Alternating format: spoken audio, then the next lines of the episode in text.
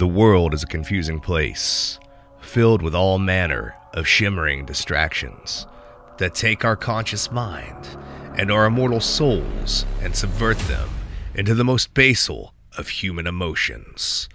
Can any one of us who considers ourselves a spiritual being truly look around the carnival at the barkers, performers, and the caged animals and believe, even momentarily, that any of this is as it should be? My name is Alan Bishop, the alchemist of the Black Forest of Indiana, distiller, historian, occasional tinker, reenactor, and your host of If You Have Ghosts, You Have Everything.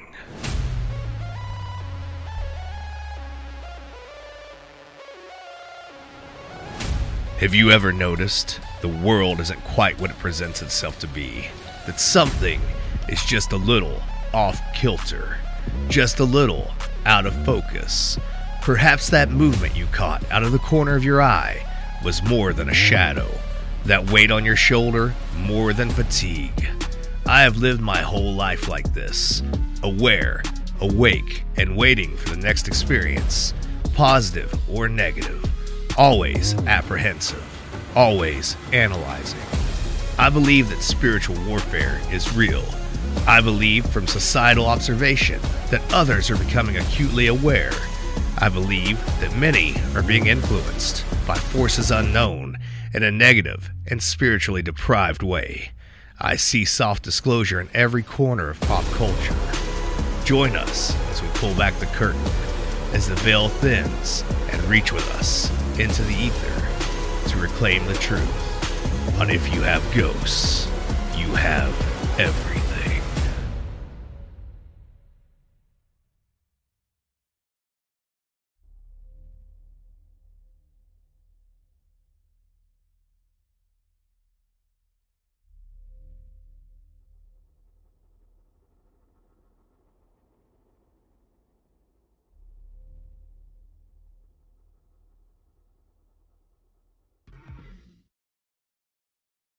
Welcome back to If You Have Ghosts, You Have Everything. And this is Kim and Alan, and we are joined tonight by Christopher Lewis from Paps Hilltop Distillery in Bainbridge, Ohio. Hi, Chris. How are you? Hi. How you guys doing? Doing great. doing good until she dropped her phone. Thank God the floor is bouncy, right? Yep. So, no, I'm glad to have you on, and thank you for reaching out to us with your stories and coming on the show, because it's exciting, A, that people are starting to actually come forward to us with some of their experiences and stuff like that, B, that it's related to distillation, and C, that, you know, I haven't had you yet on either of the two podcasts, so I'm gonna hit you up to be on Distillers Talk as well. So that sounds great. Yeah. So before we jump into the paranormal stuff that you've got going on there, I'd kind of like to touch on your distillery and kind of actually, you know, even before that, a little bit of your background, how you got into distilling, and then talk about your distillery as well as some of the products you have and where people can find them. So that way, maybe, you know, even when people listen to the show, they may be able to pick up a bottle and sit down and listen to your stories and have a drink of your products. In honor of your spirits. Yeah. Oh, there you go. There you go. Thank you. Well, I appreciate you guys having me on tonight. And a little bit about our distillery. We're a small micro distillery in a small village in southern Ohio named Bainbridge, Ohio. Town probably has about 700 or 800 people living in it. My background, I've been a CPA here in Ohio for about 35 years. My brother and I, we've always kind of were a hobbyist as far as distilling over the years, and you know, we would go into Kentucky and Tennessee and take classes, and you know, really kind of do it for fun, and had a great time doing it. And then about probably 6 years ago, we started doing a joint product with Sugarlands Distillery in Gatlinburg.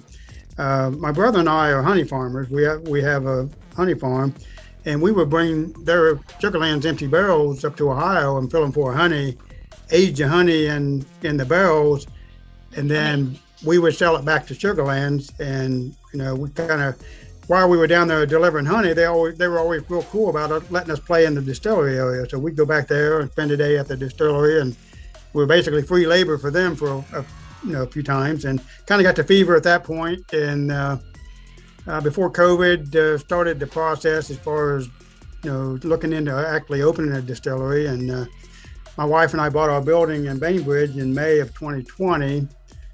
We remodeled it and actually operated as a gift shop for a while we waited for all of our paperwork to be approved for the distillery. We got that approved in April of 22 due to COVID and all that.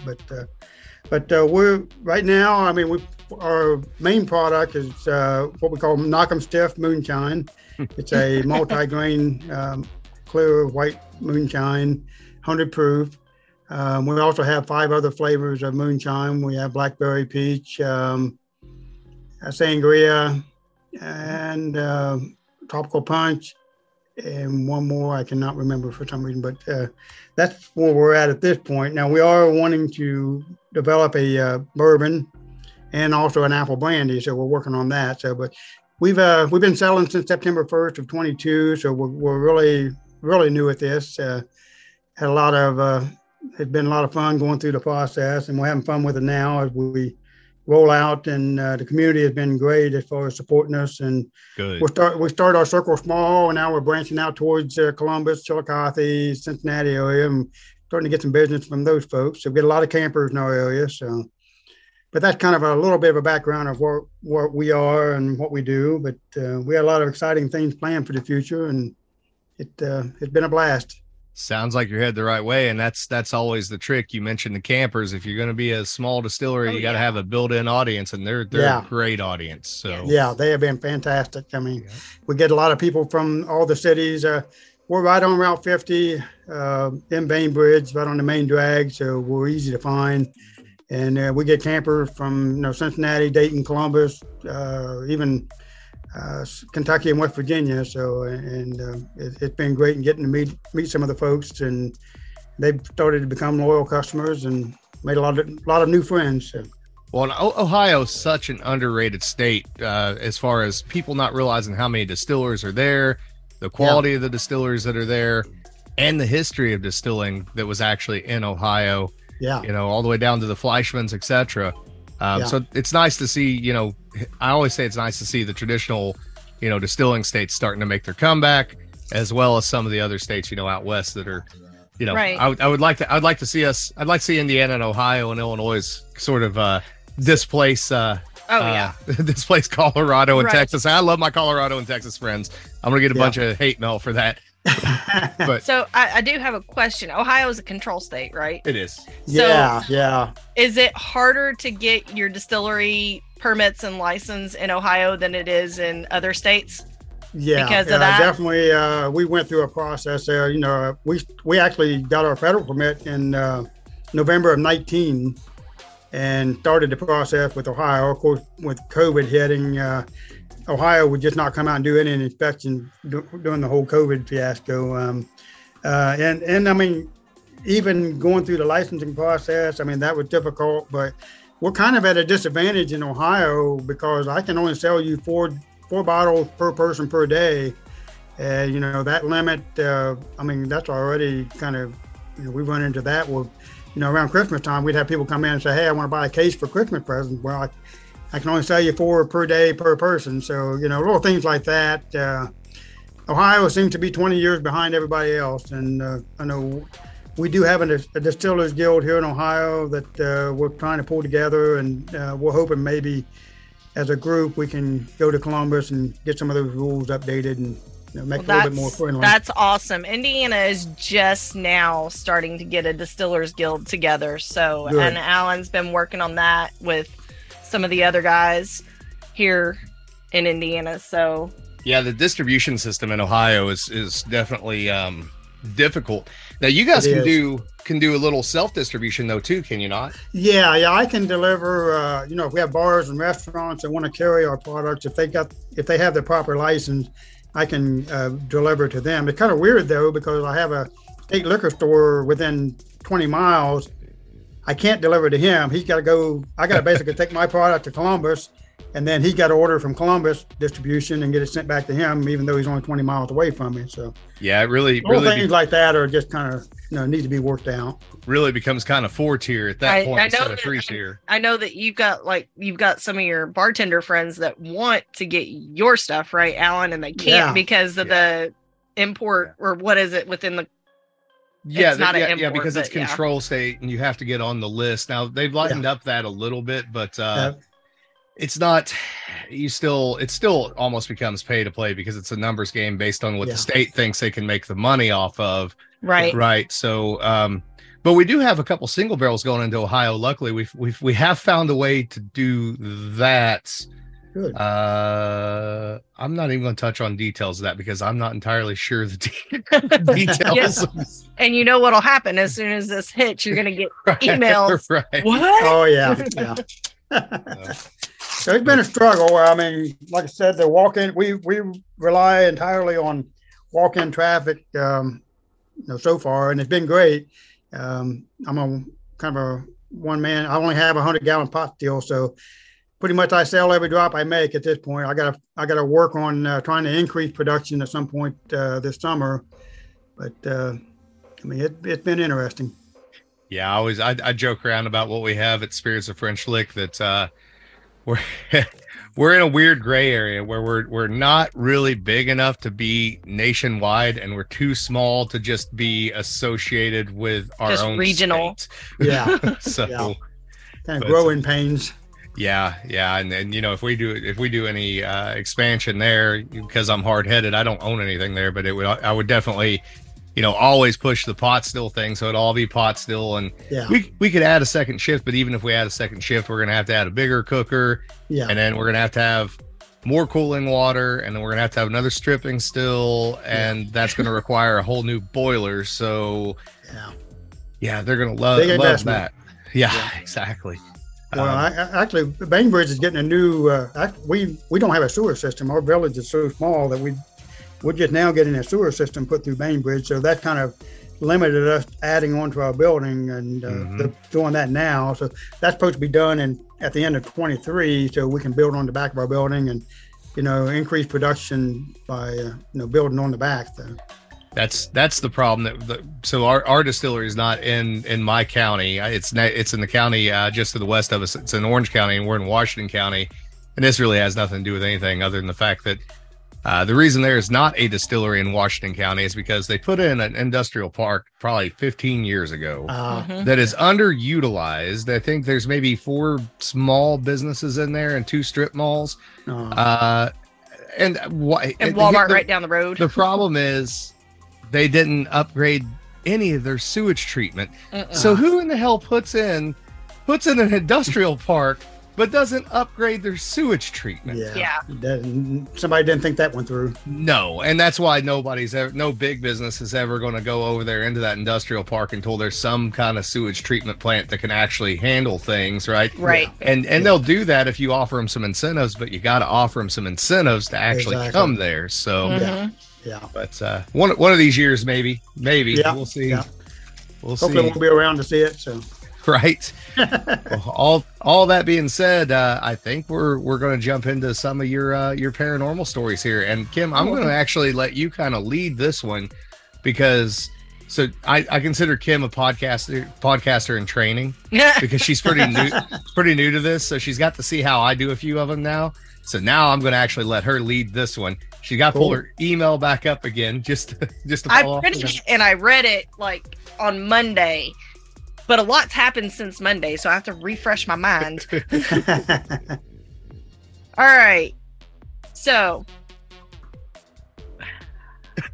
and now you put me on the spot, and anything that I had to say is gone. Well, All right. So you got some activity in your building. Why don't you give us some of the history about the building?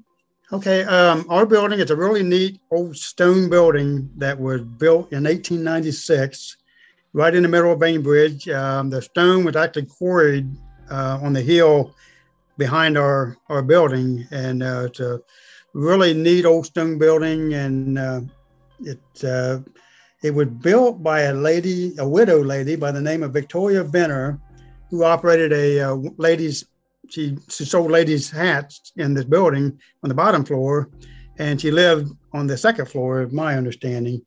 And we bought the building in May of 2020. We modeled it and operated as a gift shop until we got our distillery up and running here in September. The building, we really didn't see or didn't really have much activity until the distillery opened. And I mean, the girls work in the store, you know, occasionally somebody would make a comment, hey, you know, something flew off the shelf while I go, kind of weird. And, or, you know, this clipboard fell off. It keep falling off every day. It's just little things like that. And, you know, I kind of accused the girls of hitting the sample too much and what's going on here, you know? And, but we have one day where one of our regular customers, Susan, she was, if you come to our store or retail area, the ladies' room is right near the checkout area. And Susan was sitting with my wife and my daughter-in-law, Erin. They were kind of talking around the checkout area.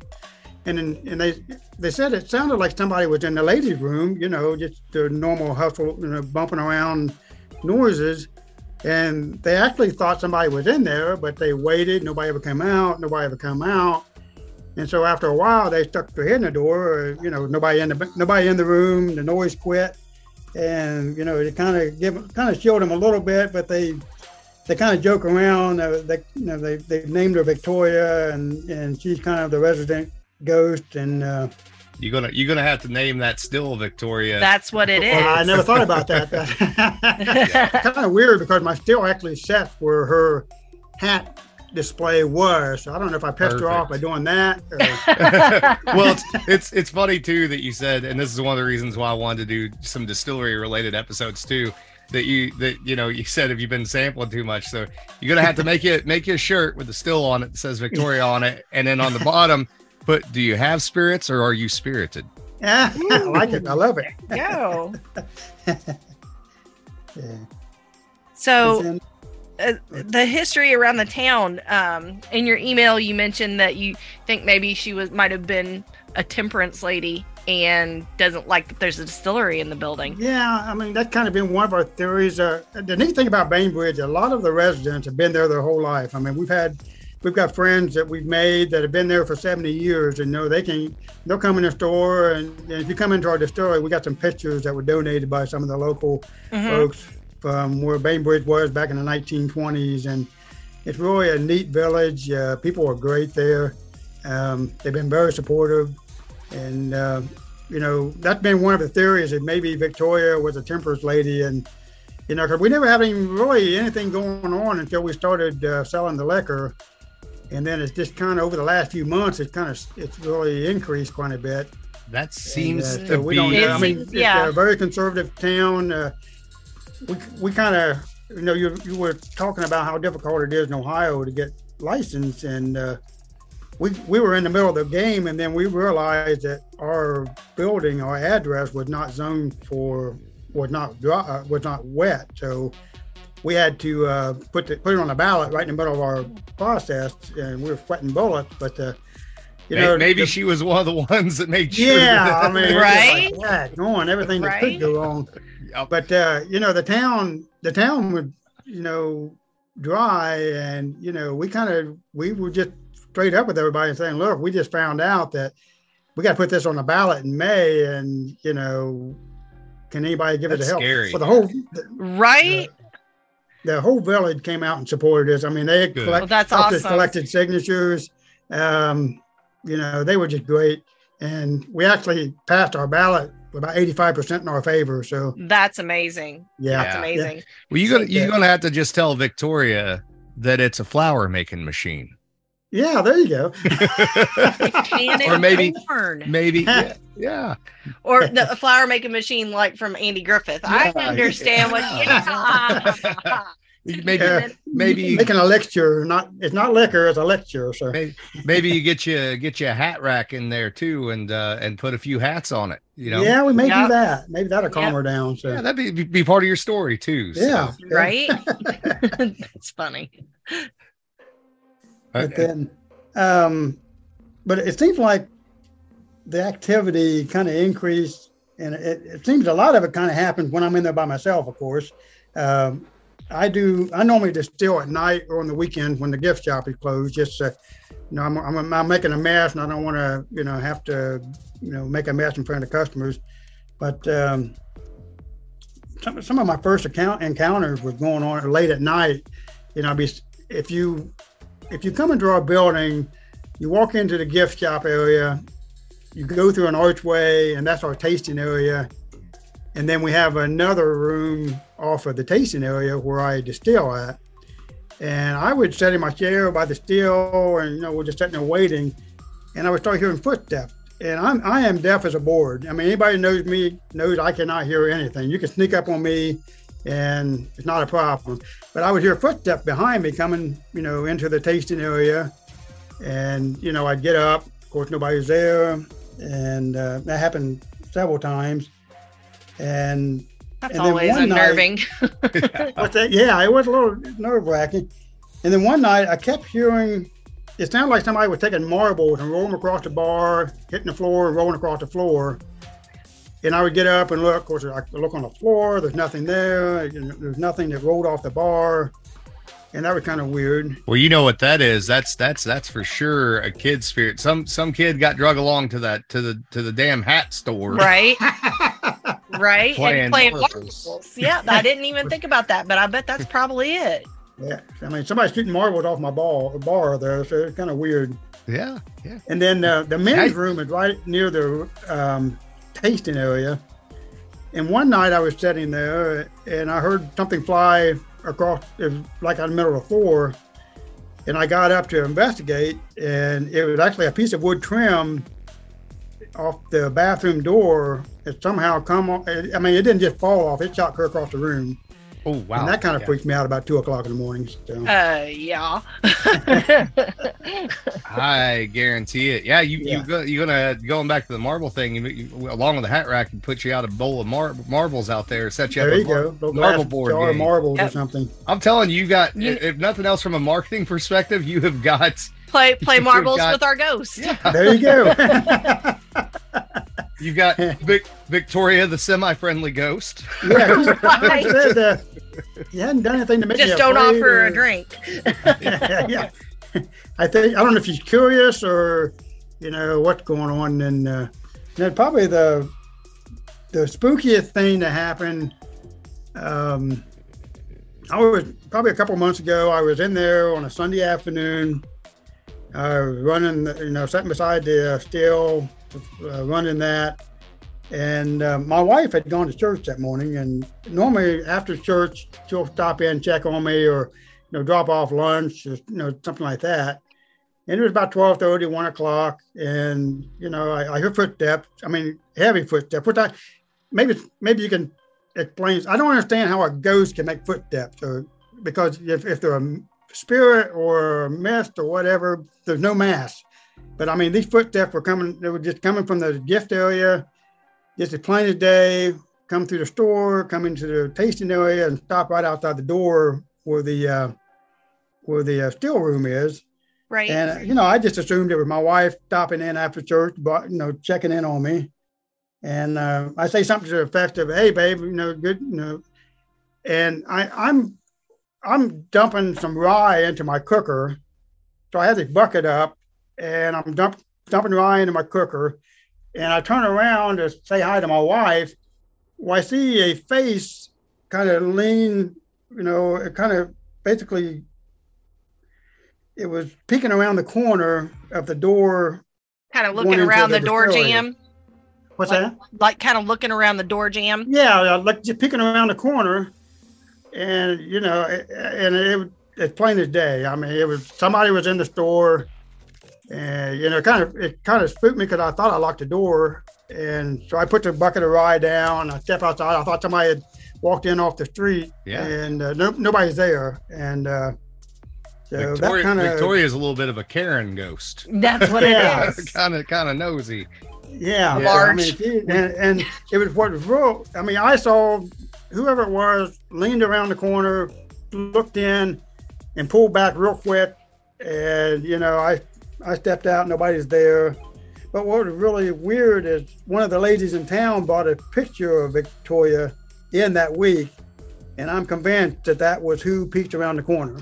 Absolutely. That was. I did see a face, and it was solid, though. It was just like no different than my wife peeking around the corner like I thought it was. So. And often, even if you can't make out a face, if somebody shows you a picture or somebody like that, you can feel their energy. Yeah, you can feel their energy from the picture, and then because I mean, when my wife showed me the picture, just like a, I don't know how to describe it, just a rush or whatever, because that was the face that peeked around the corner at me.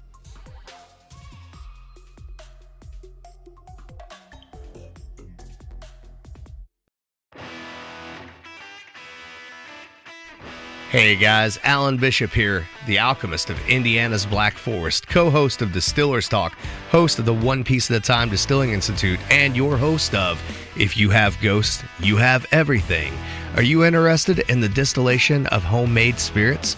We're not here to talk about the legality of that or any of the gray area. What we are here to talk about, however, is the fact that the next wave of craft distillers is made up of people like you. That's right, home distillers that are pushing the envelope with very unique recipes, very unique processes, and regionally appropriate spirits. So, if this is something that interests you, I've got something that I think you'll want to check out. My good friend Wayne Herbert at Ozark Stillworks. Wayne himself is a home distiller, and he's designed some very unique, very cool distillation process equipment. It's all modular with tricloves, etc., and you can switch it out onto any kind of boiler that has a triclove or is triclove adaptable. Two unique pieces of equipment that Wayne has already designed that I am in the process of reviewing for the One Piece at a Time Distilling Institute are first and foremost the appropriately named Shocker. This is a external coil deflamer. So as opposed to a shotgun style deflamer, the coil on this is on the outside. It can be a 2-inch or a 3-inch model. And believe it or not, in the experiments we've already tried, even without packing or plates, you can reach proofs of 170 proof on a single pass distillation. That's pretty damn impressive. It also looks steampunk as shit. The next piece of equipment that Wayne's already got on hand, and these are ready for sale, or they can be in short order, is what we're currently calling the Mr. Fusion, in a nod to Back to the Future. The Mr. Fusion is a pot still style head. It's not quite an onion shape, it's more of a diamond. It's a beautiful piece of equipment that you'll be seeing a lot on the One Piece at a Time Distilling Institute. The head itself is worthwhile for pot still distillation, but inside that head is also a small deflamer for either single pass distillation and or plated distillation and or just raising your proof and your purity. Listen, Wayne's got other stuff in the works too, including an inline, reloadable, bypassable, high-efficiency, small-scale thumper, unlike anything currently out there on the market. The other cool thing about Wayne is he is not afraid to answer your questions about distillation, and nor is he afraid to tackle a new project. If you have an idea for a piece of equipment that does not exist out there on the market, Wayne has the fabrication skills as well as the backup with my testing at the One Piece at a Time Distilling Institute to design whatever you might have in mind. If this interests you, then check out Ozark Stillworks on Facebook or drop Wayne a line at ozarkstillworks@gmail.com. Tell him that Alan Bishop sent you over.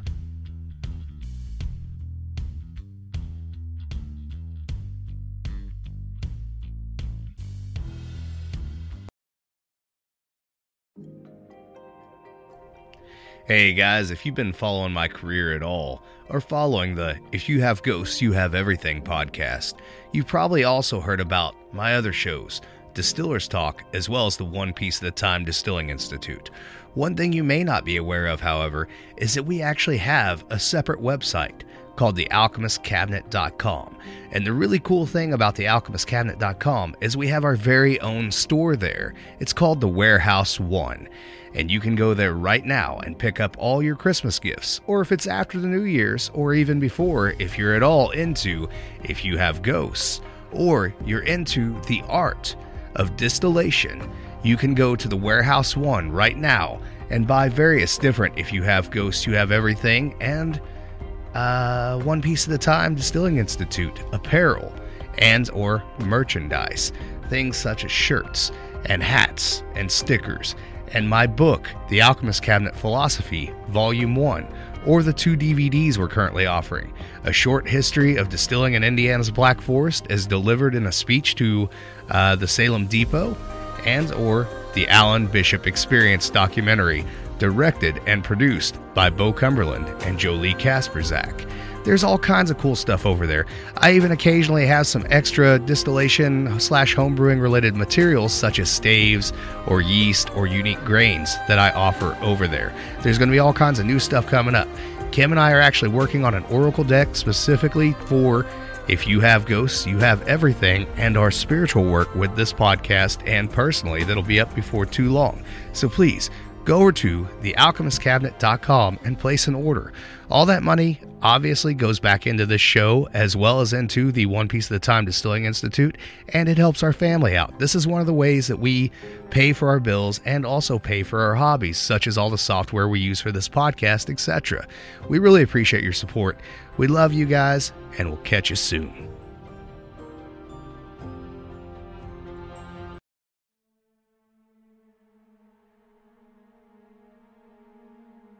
Yeah. Now, in your email that you sent us, there's some family connection, isn't there? Yeah. We found out after we bought the building, we found out that Victoria is actually my wife's great-great aunt.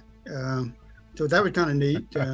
So she's scolding at the same time. She's not just judging that it's a distillery. Yeah. She's scolding because there's that blood memory there. Yeah. So it's been interesting. It's definitely interesting. So you mentioned the thing about you didn't necessarily know how a ghost would have that physical effect, but and you say that everything ramped up once the distillery kind of got going and everything, right? Yeah. Well, that's one of the things I talk about with distillation. One of the reasons why I love the art of distillation so much is because distilled spirits, the name is there in the title, right? It's spirits, mm-hmm. right? It's the spirit of whatever you're distilling. You're concentrating. So there's energy there, and then there's the energy of a new distillery starting up, you guys being excited, whether it be a positive excitement or a negative excitement with worrying about it being a dry town and all that stuff. Yeah. And that the more and more that there is, the more and more energy there is, and something that's not popular to talk about on paranormal podcasts nowadays, seemingly, but I do very much so believe exists. I think that there are mechanisms for them to obviously play into the physical world where they can sometimes. And I think that mechanism is what they called back in the spiritualist day, ectoplasm, which is a real thing. It's not a thing that was made up for Ghostbusters. Right. It is something that is somewhere in between the ethereal plane and the physical plane. And the more energy they feed off of, the more that becomes something they can interact with. They disrupt the magnetic field too. That you can use what they call EMF meters, and you can actually, when there's a spiritual situation happening, that meter will fluctuate. Now that's very obvious that it can be something tangible, something real as well. Mm-hmm. Like if you have unshielded wiring in your building or whatever, or something like that, that will trigger it. Or like even this equipment sitting here on the table in front of me, the anything that's got electricity running through it, that will pick up on it as well. But if you've got all of that off, and that's why these teams, when they go into buildings, they shut everything off. They'll trip the main in the building so that there's no electricity running through it.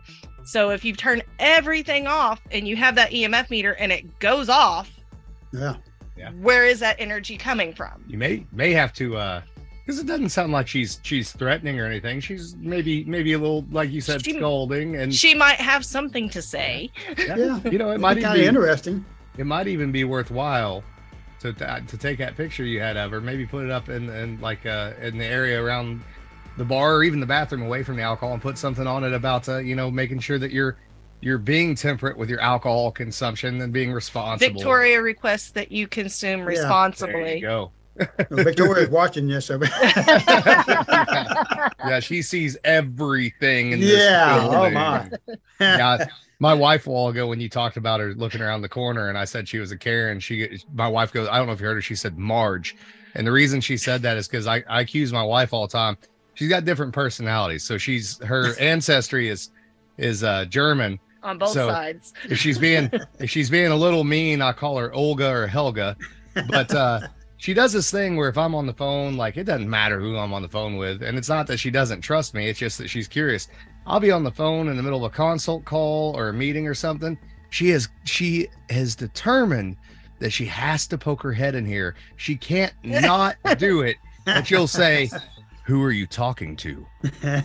And so I started calling her Marge, because we had, when I grew up in the trailer park, and the trailer park manager who I love very dearly, her name was Margie. And Margie was notorious for, she kept a tight rein on this trailer park all the way down to, it was well known that if you rented a trailer and you didn't own the trailer, she would definitely be going through your trailer if you were at work. Oh, wow. Well, and then we are the first house on a long lane as well. And so his mom and dad live at the top of the hill, and then his ex-step-cousin is the house in between. And so, and his ex-step-cousin is out of town all the time doing work. So I watch the driveway all day. She's just like Margie. And she's at those blonde. If it's a vehicle I don't recognize or don't know, I'm texting people, who's this? Who is it? She can hear a piece of gravel move an eighth of a mile away, and she's at those blinds. But, you know, we're in rural Indiana, and we've got this train track that's abandoned behind the house, and so you never know who's wandering through or who's going back. And you know, we trust all of our neighbors. It's the random people I don't know. It does. Now this familial connection, by the way, kind of diving back into that real quick. So, are there any family stories that have been passed down about Victoria or anything? Gives you any idea of the kind of mindset that she had as a person? No, I mean, only what some of the local folks have said. I know she was married to the gentleman she was married to was a local doctor, Doc Benner, and I guess he was quite a bit older than her. So they had a farm outside of town. But I don't know if at some point when Doc Benner passed away, she built the building and moved into town at that point. But we haven't heard too much as far as from the family about it, but just some of the local folks that have been there for forever and ever. So. Gotcha. What about, and this is just me being curious about things, because I'm always curious to connect, physical things to those who are not here, but they're apparently here. So what about the hats and stuff? Do you know if there's anything like that that's still around? Anything? We haven't. I mean, we've just recently got the picture of Victoria that came from. I mean, it's an old picture that somebody had at one time. So we do have that in the distillery now. So I think it's a good idea to maybe try to find somebody that might. I mean, Bainbridge does have a historical society, so I may check with them and see if maybe they have something from her old store or an old hat or something like that to put in there. Yeah, because we do have some artifacts. I mean, one of the walls in our distillery, when we were remodeling, there was a local antique shop that had been there forever and ever. And at the time we were remodeling, the building that had the old antique place fell in, and we were able to get the old floor from the antique store, and that is now our wall in our retail area. So a lot of things in our store have been preserved from different old buildings in town. So so a lot like Jared Leon Henry, right, when we had him on, where he was bringing in various things, and there may be connection. That may be the Marvel connection as well. Who knows? Because, and especially with things that are like natural substances, like natural stone and natural wood, those things tend to absorb and hold on to spiritual energy. Our building, I mean, the stone, one of the guys crawled underneath the building to work on it. And I guess our footstone to the building is the size of a Volkswagen. I mean, I don't know how they got those stones out of the hill. But if you ever stop by the place, you'll see the entire building is made out of stone. The walls are made out of the wood from the old antique place is probably 150 years old. Now that's our wall in our retail area now. So, and then we got a lot of old pictures that people have bought in from, Bainbridge back in the early 1900s, and we have those in there. So, very cool. Now, I am curious. So, Is this the first thing that you've ever, had happen, regarding the paranormal, or have you ever had anything? And that could be anything, it doesn't just have to be ghosts. It could be, UFO stuff, or, Bigfoot, or any of those things aren't off limits to us. But right. Have you ever had anything else in your life happen that you thought was a little strange? Yeah. I mean, it's kind of a family joke on the Lewis side. Our family's from Southeast Kentucky, down around Letcher, Harlan County. Yeah, and my family's from Clay, so. Oh, wow. Yeah, I've been there many times. But we have a reunion every year around Labor Day weekend. So, we go down, we stay at an old inn that was, well, with you being from Clay County, that a lot of the towns down there were built by the coal mine back in the early 1900s. They built the school, they built the hospital, the company store, and everything. Well, there's a little town called Benham in Harlan County. Yep. And Benham, the old school is now a inn. Somebody converted it to a little inn. And, it's always been rumored that, it was haunted. And we've had some scary episodes down there. We go down there every September for the reunion. And, I know there was one night we were in the room, my wife and I were, and, she woke up kicking and screaming about 2 o'clock in the morning. I'm like, what the hell is going on here? And she swears to this day that somebody held her feet down and she couldn't get out of bed. Mm-mm. Nope. Well, them East Kentucky, Southeast Kentucky Haints they're a different breed of. Well, those those mountains are they're old they're mountains, old and they're full of tragedy. Yeah, I mean, we're all sadness. From Wales and English Wales, the Scottish. Yeah. And but it really every time we stay at the Benham Inn at least once a year. My sister-in-law and my brother were down there one time, and my sister-in-law come running out of the shower screaming. She swears that somebody scratched her down the back, and she packed her bags and she got the hell out of there that morning. She was not staying around for another day. And then I don't blame her. I don't either. Yeah, I mean, it scares her pretty bad. My wife and I have a special needs daughter, and every time we stay at the Benham Inn, she's up all night giggling, talking to somebody. So, we always laugh and say, Aaron Lee's making friends, but, it's kind of weird that, and it seems like she's very sensitive to that kind of thing. And and most who don't have the same filters as we do. Yeah. The more neurodivergent people, as we would say, that they don't have the same filters as the neurotypical people do. Yeah. They are more susceptible to it. They can see things, they can hear things, they can perceive things on a different wavelength. Yeah. And sometimes what would scare us is not necessarily something scary at all. We're just perceiving it differently. Yeah. Yeah. She'll giggle and laugh and, it's just, all hours of the night, and I think she is very sensitive to that kind of thing. And there was one room at the Benham Inn on the corner. We've stayed in that a couple of times, and every night, probably between 2 or 3 o'clock in the morning, you'll get a loud knock on the door, and you get up, and nobody's there. And it's happened to me several times, and anymore if I won't even get out of the bed to open the door. I'm not giving you the energy. It's like, what the hell? In the mountains. That would freak me out, especially around the coal mines. Freaking Tommy knockers. No, thank you. No, thank you. Right. Well, that sounds like a place we need to go check out. We need to check it out. They've had some ghost paranormal investigators go down there, and there's been some filming down there. But it's a really neat. I mean, Benham probably doesn't have 300 people live in it, but it's a neat. My grandfather worked for the mine in Benham. I'm trying to think of the name of the company that it's a real common name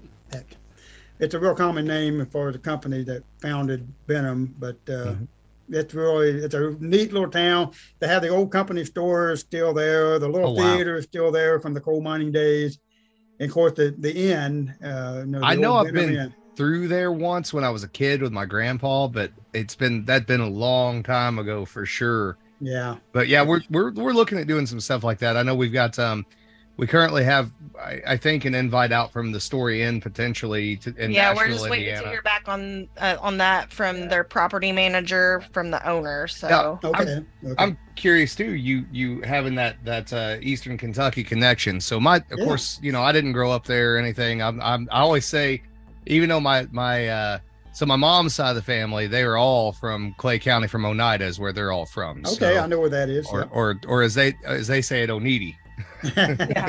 Oneida. And then my dad's family's all from Greensburg, Kentucky. So my dad's family's been up here since the 1940s. My mom's family's been up here since, I guess, maybe the 60s. So even though my family's kind of been here for three generations, I'm really the first generation Hoosier. And even though everybody's known my family for three generations, I always say I'm still like the outsider up here. But there you go. That being said, my grandpa was always telling me stories, and I'm curious if you ever heard anything like this. So one of the stories, and I've not ever told this on the podcast, I told Kim before, and I've correlated. The one that got us freaked out whenever we were walking down the lane from the cabin. Oh, no, I'll do that. I'll do that one as its own episode, because that was its own thing. My grandpa told me a story, and I've correlated it with something that's more modern in paranormal circles here recently. But he talked about a thing that the old timers. And who knows, you know, some of these stories, I believe that there's a lot of truth to them. Some of them might have been stories keep kids in bed at night. I don't know. All right, there you go. But he told me a story about a thing that they called the gravedigger. And for all intents and purposes, it sounds like this thing did exactly what its name implies.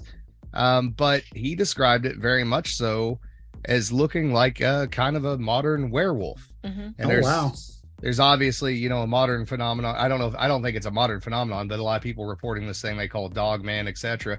And not that you might have experienced anything like that, but hear anything weird about the woods or any kind of creatures like that down there? Or even it was always, you know, when we were growing up, you know, there's always stories about ghosts and haunts. They call them haunts down there, the haunts. You know, ladies in the woods.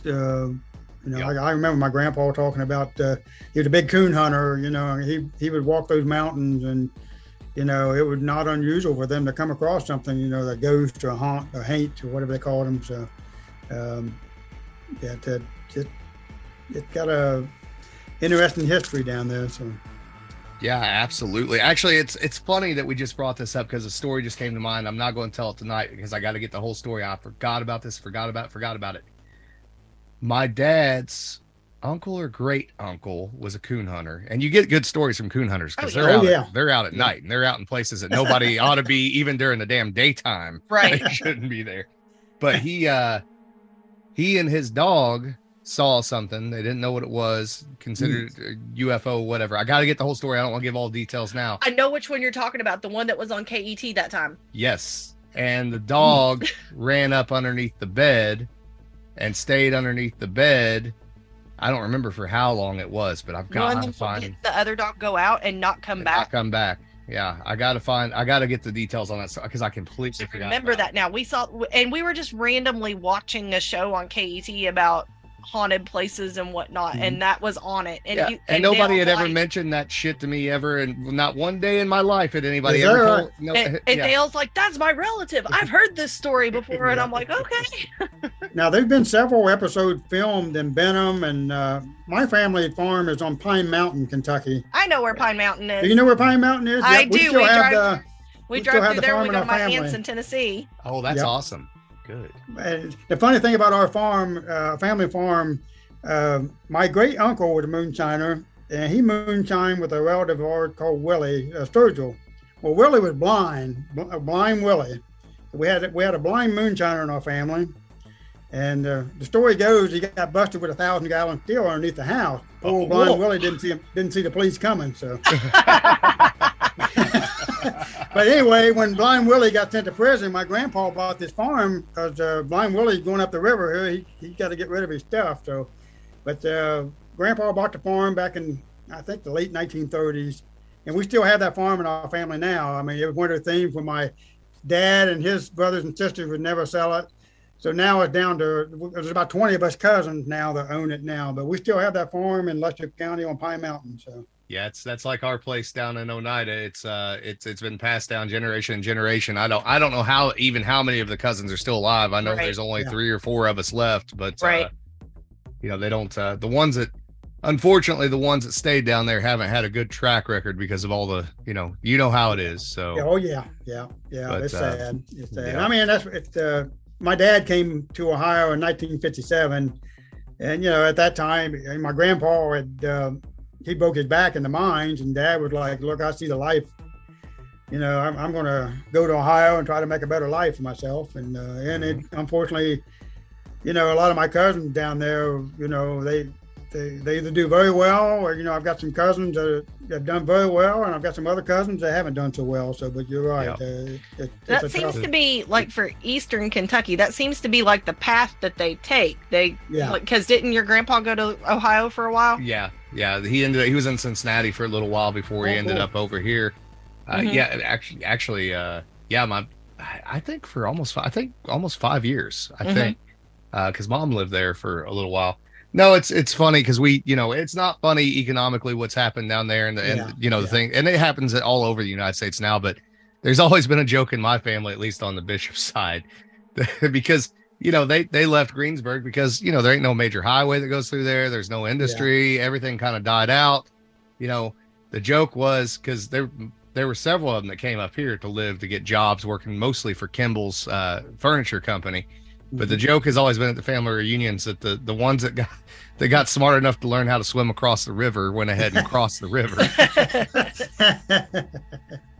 So my great grandpa came to Ohio back in I think it was in the 40s.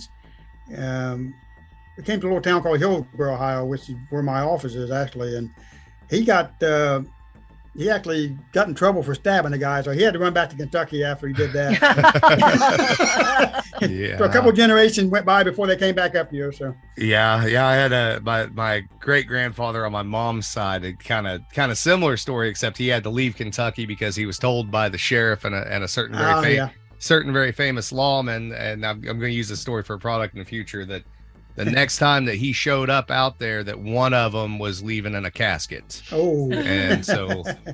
I don't know the whole story with the Barger side of my family. I just know from the genealogy that I've done, I'm pretty sure I know where my mean streak comes from. So I don't think I'm nearly as mean as any of them are. I mean, there was one of them, direct line descendant, they named Stephen Jesse Barger, and I don't know exactly what that means, but I don't think it's necessarily a positive dancing term. Not.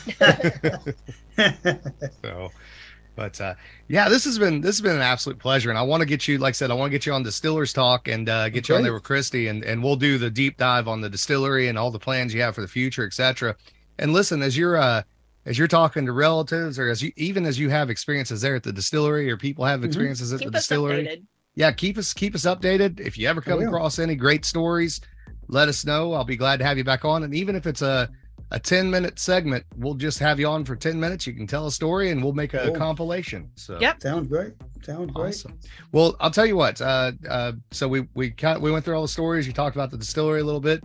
If you would kind of tell people where they can find you as far as the internet goes and that stuff, if you guys have a web page or anything like that. We do have a web page where we've got the basics up now. We're working on that now. It's at papshilltophoney.com.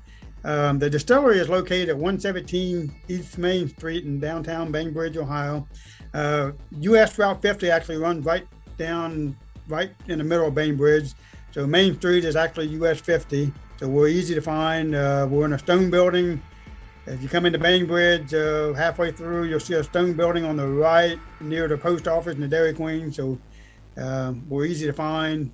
And like I said, right now our hours are Thursday, Friday, Saturday. We're open Thursdays 10 to 4, Friday and Saturday during the winter. We're going to be open 10 to 6. In the summertime, we'll probably be open later hours. But right now we're open for business Thursday, Friday, Saturday. I'm normally in there, on the weekends or late nights making products. But we'd love to have everybody stop by and visit with us. And we are on Facebook. If you look up Paps Hilltop Distillery on Facebook, please give us a like, and you can follow. We normally post several times a week on that Facebook site, so you can kind of keep up with us with that. So. Awesome. Yeah, I will definitely make it over there sometime. There's 3 states that I'm going to have to go and just spend like 4 or 5 days in all 3. Right. Ohio, Pennsylvania, and Texas.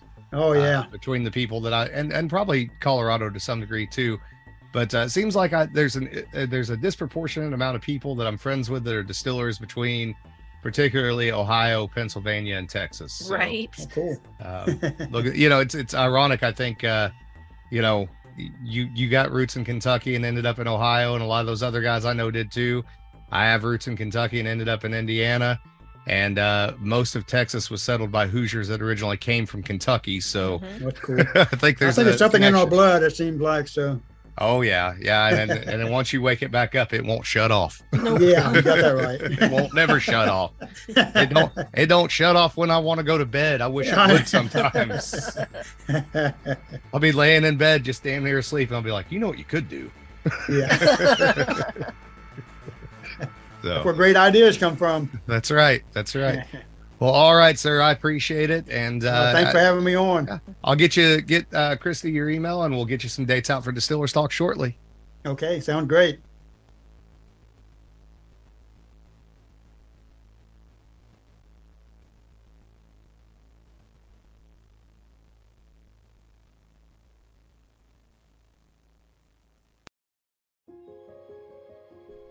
Hey, what's up, guys? It's great to be back with If You Have Ghosts, You Have Everything, Season 2.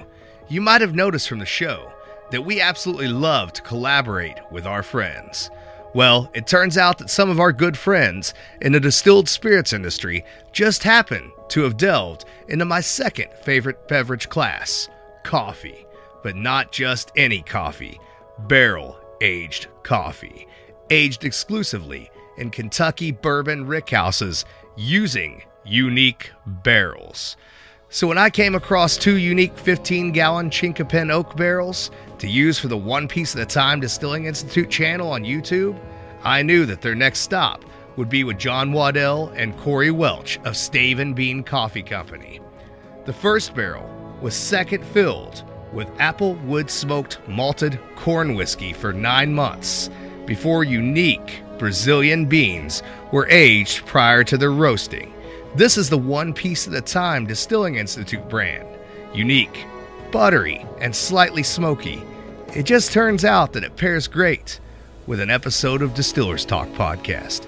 See what I did there? That's cross-marketing. The second barrel had to have a little something special for Kim and I and be part of If You Have Ghosts, You Have Everything. So when a close personal friend approached us about making him some homemade blackberry wine, we jumped all over it. We took that blackberry wine and we added it to that 15-gallon barrel. Then we fortified that wine with some white apple brandy to make a fortified blackberry wine, a blackberry port, if you will. Afterwards, that barrel went down to John and Corey of Stave and Bean Coffee Company, where they added some amazing Ethiopian goji beans, giving us a fruit aroma-filled spiritual experience with our coffee. For If You Have Ghosts, You Have Everything. Both of these coffees are exclusive to thealchemistcabinet.com and staveandbean.com, and they'll never be replicated again. Get yours today and enjoy it while you listen to the show. Love y'all. Later.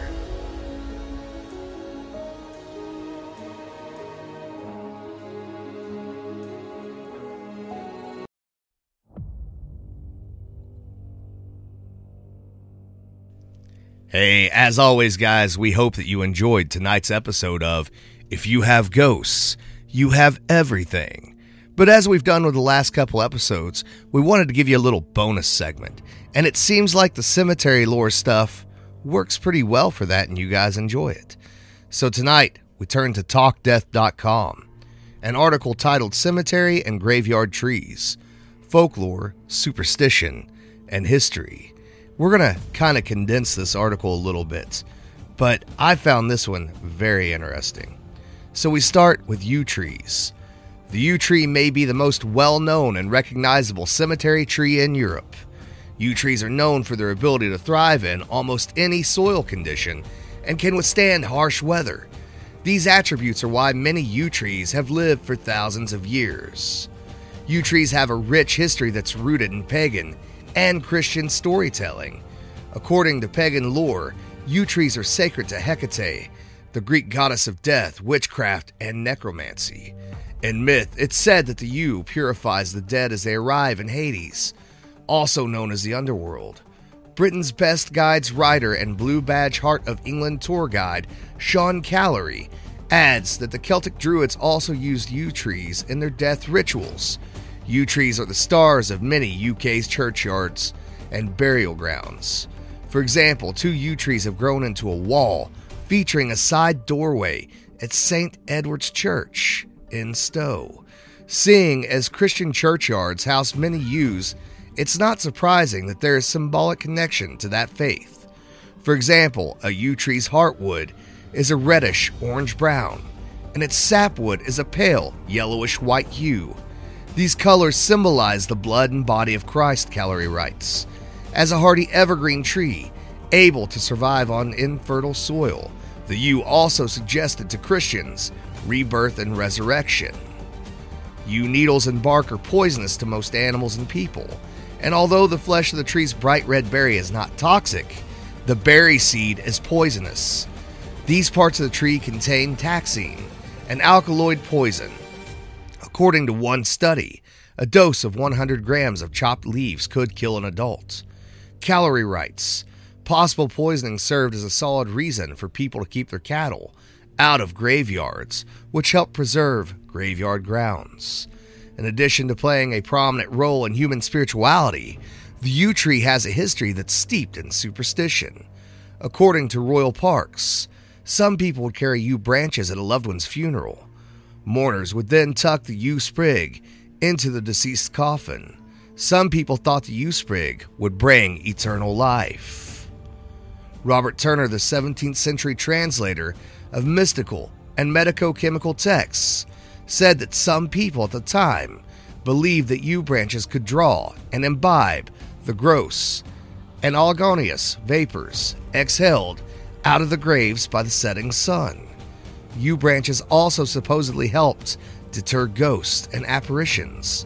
Turner discovered that superstitious monks believed that the yew could drive away devils too. While the yew tree is the prominent tree in many UK cemeteries and churchyards, the cypress tree, also known as the mournful tree, was and continues to be the cemetery tree in ancient and modern Muslim and European societies. According to scholar Saba Alibrahim Dakordi, cypress trees are known for their ability to grow in any type of climate and are considered very resilient. He writes that in Iranian culture, cypress trees as well as olive trees come from heaven, while Greeks and Romans thought the tree was related to the gods of hell. Zoroastrians considered the cypress tree to be a symbol of immortality and deathlessness, while later Celtics considered the cypress to be a symbol of death. Dakordi adds the Celtic mourners would place their dead in the tree for burial, which would allow the deceased's body to return to the plants to live again. Israeli researchers also note that the cypress was considered sacred by the rulers of the underworld, as well as by the Fates and the Furies. The cypress became a lauded cemetery tree thanks to its appearance, which inspired folklore. In their research, it was found that cypress trees were described as dark and gloomy and looked like they were able to express sorrow. The researchers also discovered that cypress would often be planted near graves or in the front yard of a home as a warning against outsiders entering a place corrupted by a dead body. The researchers also note that the tree's needles' ability to withstand strong winds inspired people to compare it to the just man who preserved his virtue. To close, we're taking a look at an evergreen cemetery tree that grows in the eastern and southern United States and Canada. Similar to the other trees mentioned here, the eastern red cedar is a hardy tree. The tree develops deep roots, tolerates wind, heat, and salt. It also can withstand occasional flooding and has drought tolerance. Similar to the yew, red cedars can grow to be quite old. A red cedar that's thought to be at least 200 years old resides in the Methodist Lone Hill Cemetery in Coffee County, Georgia. The eastern red cedar is common in many old cemeteries in Georgia and Florida. Like its evergreen counterparts, the eastern red cedar is known as the graveyard tree in this region because it can successfully grow for many years. The tree's perpetually green needles are also said to symbolize eternal life. The red cedar was and continues to be respected by indigenous peoples who live in the region. For the Cherokee, the wood of cedar trees holds the spirits of their ancestors and is thus a sacred tree, Sam Bland of the Coastal Review Online writes. Cedar in various forms, including western red cedar and yellow cedar, are used for ceremonial purposes in Canada, where it's believed by some that burning it during ceremonies carries prayers to the Creator. Cedar is also often used to drive out negative energy and purify homes. Many superstitions concerning the red cedar are somewhat sinister. There's an old Ozark superstition that if a red cedar you plant grows tall enough to shade your grave, you will die. Ozarkers also used to believe that transplanting a red cedar would bring bad luck. Folklore collector Vance Randolph has described several examples of people refusing to move cedar trees because they thought it would bring an early death to them or someone in their family. People did not bring cedar boughs into their homes because doing so would bring very bad luck. The only time it was safe to bring branches from the tree inside was to celebrate Christmas. However, revelers had to remove the tree's remnants from the house before midnight on Epiphany, January the 6th.